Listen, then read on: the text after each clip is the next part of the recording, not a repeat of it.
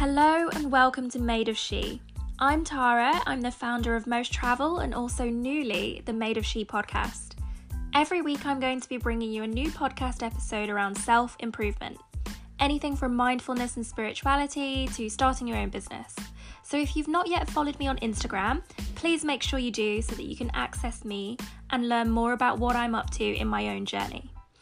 Also, I want to give a massive shout out to my Most Travel business most Travel is an independent online travel agent service, making it so much easier for anybody wanting to book their holidays, trips, and adventures around the world. Booking with me gives you exclusive access to some of the best deals on the market, otherwise hidden from public search engines and booking sites. The business is also ABTA bonded and it's partnered with ATOL protected suppliers, but you can find out more by visiting my website www.mosttravel.co. Are you ready to get into this episode? Let's begin.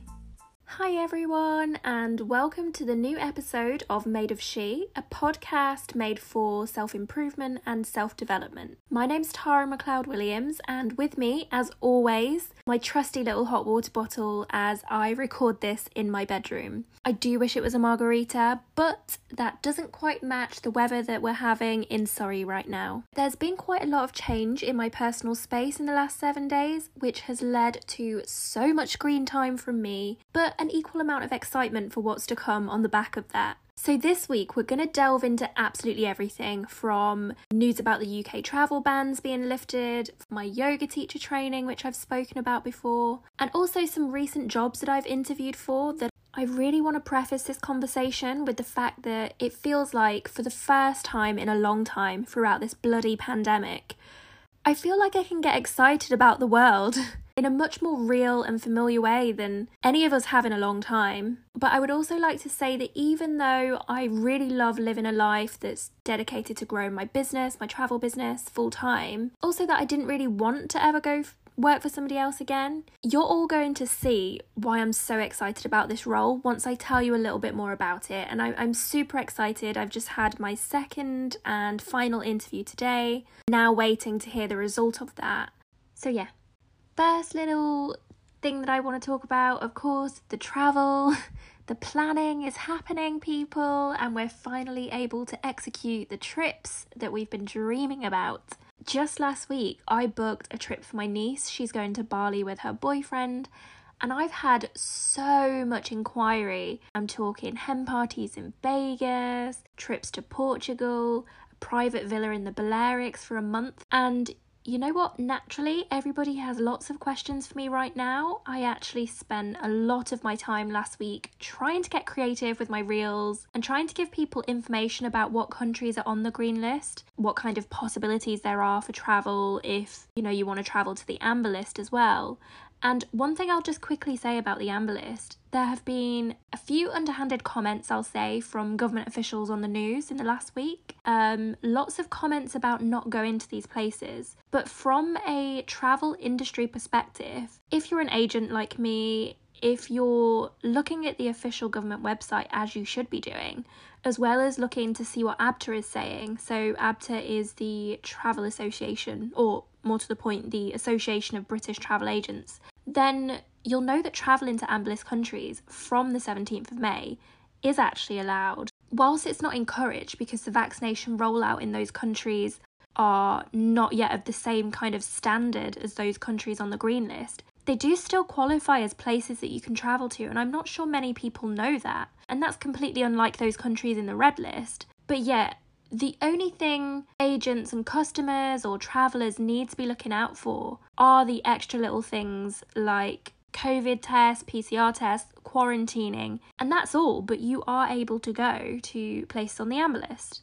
Places like Greece, for example, Brits are allowed to travel from now. You will be let into the country if you decide to go. Even those who don't have a vaccination, like me, will be able to travel. So, yeah, I'm super, super happy that travel restrictions are now lifting.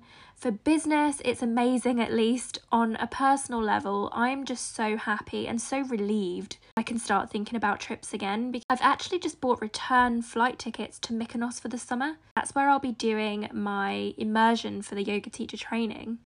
And actually, that kind of brings me on nicely to my next topic, which I wanted to talk about.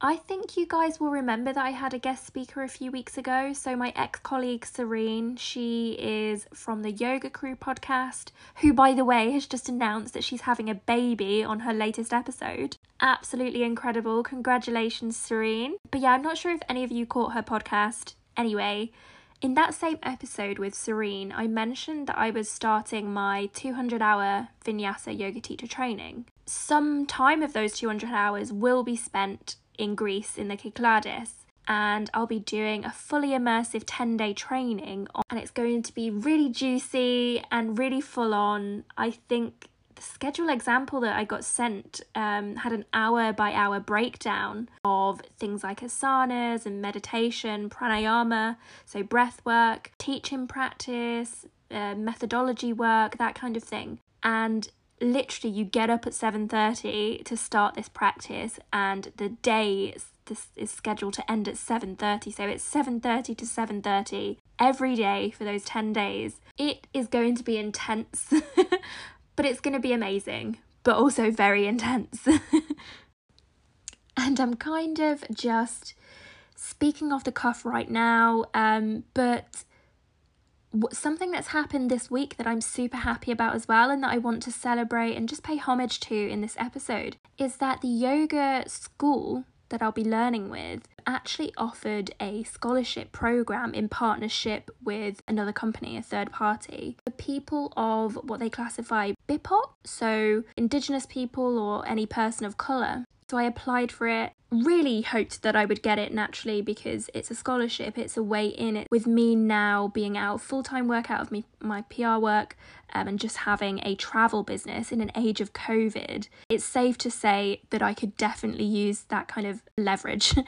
And I didn't qualify, unfortunately, but I had a really nice interview with the head of the school that I'll be learning with, alongside another amazing practitioner. And whilst I didn't earn that singular place that's on the scholarship, I'm sure it was probably really hard to get. I was actually given the offer of breaking up the payment plan so I could stretch out the payment costs, and um, I also had a reduced rate, which was incredible, and I'm so grateful for. I keep having these cycles of just scarcity mindset, scarcity thinking, where, you know, I question my worth and whether I should even be on this course because I am really scared to join this, especially when I see the schedule of 7:30 to 7:30. Now, fair enough, it's not going to be straight dynamic yoga all of that time, but for the time that we do have, you know, there are some inversions, poses that my tiny, tight, inflexible little body is incapable of doing.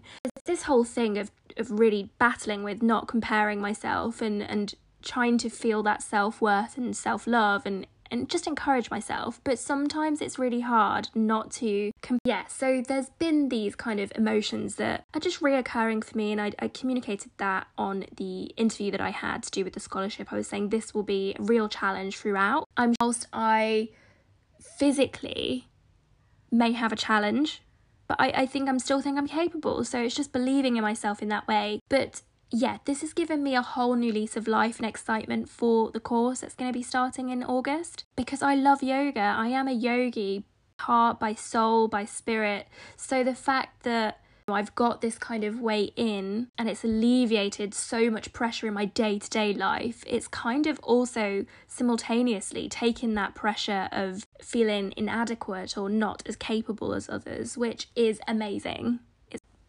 I've just had to take a moment because I feel like this episode is turning into a monologue, just a rambling and, and outpouring of these emotions and experiences of the last week. But it's all stuff that I'm super grateful for, and I guess I just kind of wanted to put it on record just to show my appreciation and also create some conversation. It's important to hone in, it's important to look at the good. So, yeah, I hope that you guys are enjoying it so far. I will try and make this last point quite short, concise, but I do struggle with that. So, the last point that I wanted to make was the job interview. So, this job is so me. It's honestly, it's it's incredible. Anybody that I've told about it has agreed that this is something that's designed for me and I'm just destined to kind of fill. So, it's a, a comms role, it's a creative content manager role and, and communications manager role combined together. And, excuse me, and it's for a wildlife foundation, so a conservation charity, if you will in essence, this job is amazing because it's massively part of who I am and what makes me tick. So, as much as I love travel, you know, I've got my travel business, I've shaped my career around travel. I'm not just somebody who is all about exploration and wild adventures or traveling, but I really love wildlife, I love nature. So, I would say that ever since doing my degree, which my master's degree, that is, which was in wildlife documentary production. And ever since getting the opportunity to do some ground level conservation work in places like Morocco and Nicaragua, I've had this pull towards wildlife protection. And it's something that this charity, this foundation really nicely puts is the conservation sector really does allow you to look at the ramifications behind what we do and how that translates to the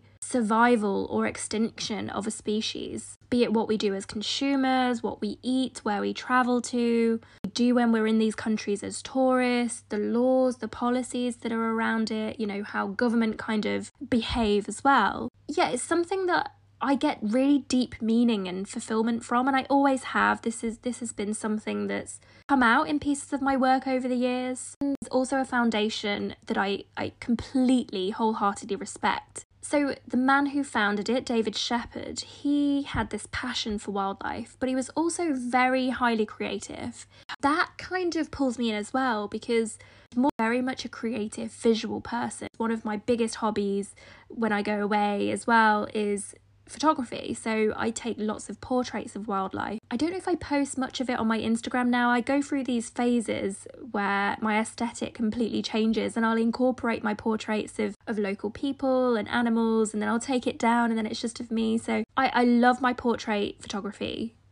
More than that, in terms of the role itself, it, it really appeals to my creative nature. Brand new role, completely new job spec that's designed for this person that's going to be coming in. And so, in turn, it's quite dynamic, quite diverse. And I, I said this to them at the time, I got super excited. And actually, I don't know whether it was too keen, but I was saying it's so varied and it's a huge draw for me because, as well as the goals and ethos and general kind of aims and values of the company itself, I like that it's a small team. I like that it's a close knit team. And I, I like that it's quite unified in that goal, but that because it's so small, I will be on my own. There is that level of autonomy, allows me to be creative. So being creative, but it's creating like real long lasting positive change. And that's I think you can probably sense the passion in me talking about this job because one that it it's one that I would absolutely love to do.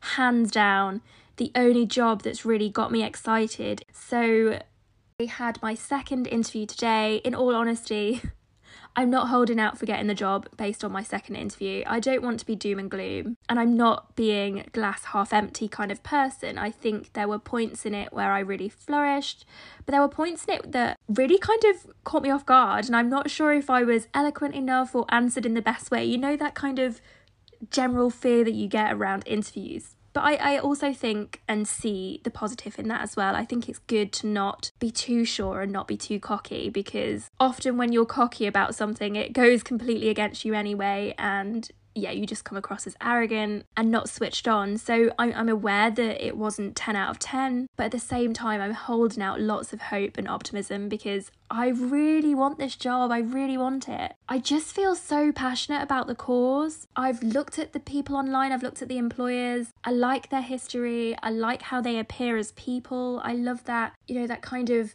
juxtaposition between art and conservation I like that some of the patrons are family members of the founders and artists. There's just this hybrid working and styles and creativity that it's insane. I haven't seen a job like this before. As I said, you know, it's it's stuff that feeds into what I've done as a student and a young person starting out in my career. I am super super super excited about that. I'm sure I'll feed back and let you know the outcome next week. My musings of the week, things that I've been up to, how the kind of work landscape and personal development landscape has shifted for me in the last week since my last podcast. And yeah, I just thought I'd get it all out of my. I guess to round up this episode, I just want to know whether any of you resonate with anything that I've said, whether it be that, you know, you've done some yoga teacher training and you know exactly what I'm in for in August and you've got some advice to share, whether it be that you're also really excited that travel is now open, the corridors are open, and, you know, maybe you're considering go into an amber list country, maybe what I've shared today you didn't actually realize, and, and maybe you've got some additional questions that you want to ask me, which is absolutely fine. You're more than welcome to send me a DM on Instagram. You can find me at Made of She. You may just want to share something that you're really passionate about. Maybe you have a similar kind of interest in wildlife in the natural world. If you do, reach out, say hello. I really want to start connecting with people. I would love to start hearing your opinions on things so as we go forward, I can share, bring up some topics again, and share your thoughts and your input. And just create that space, as I said, this sisterhood, this collaborative kind of community, this unified community where we speak about everything, celebrate everything, and just encourage everybody as well within the community. So, yes, this is me. Thank you so much for listening to this episode. I really hope that you enjoyed it. Again, I'm sorry if it's a little bit rambly. This is something I'm getting used to, but I just felt like I had so much good to share from the last week that, again, I just wanted to vocalize. So,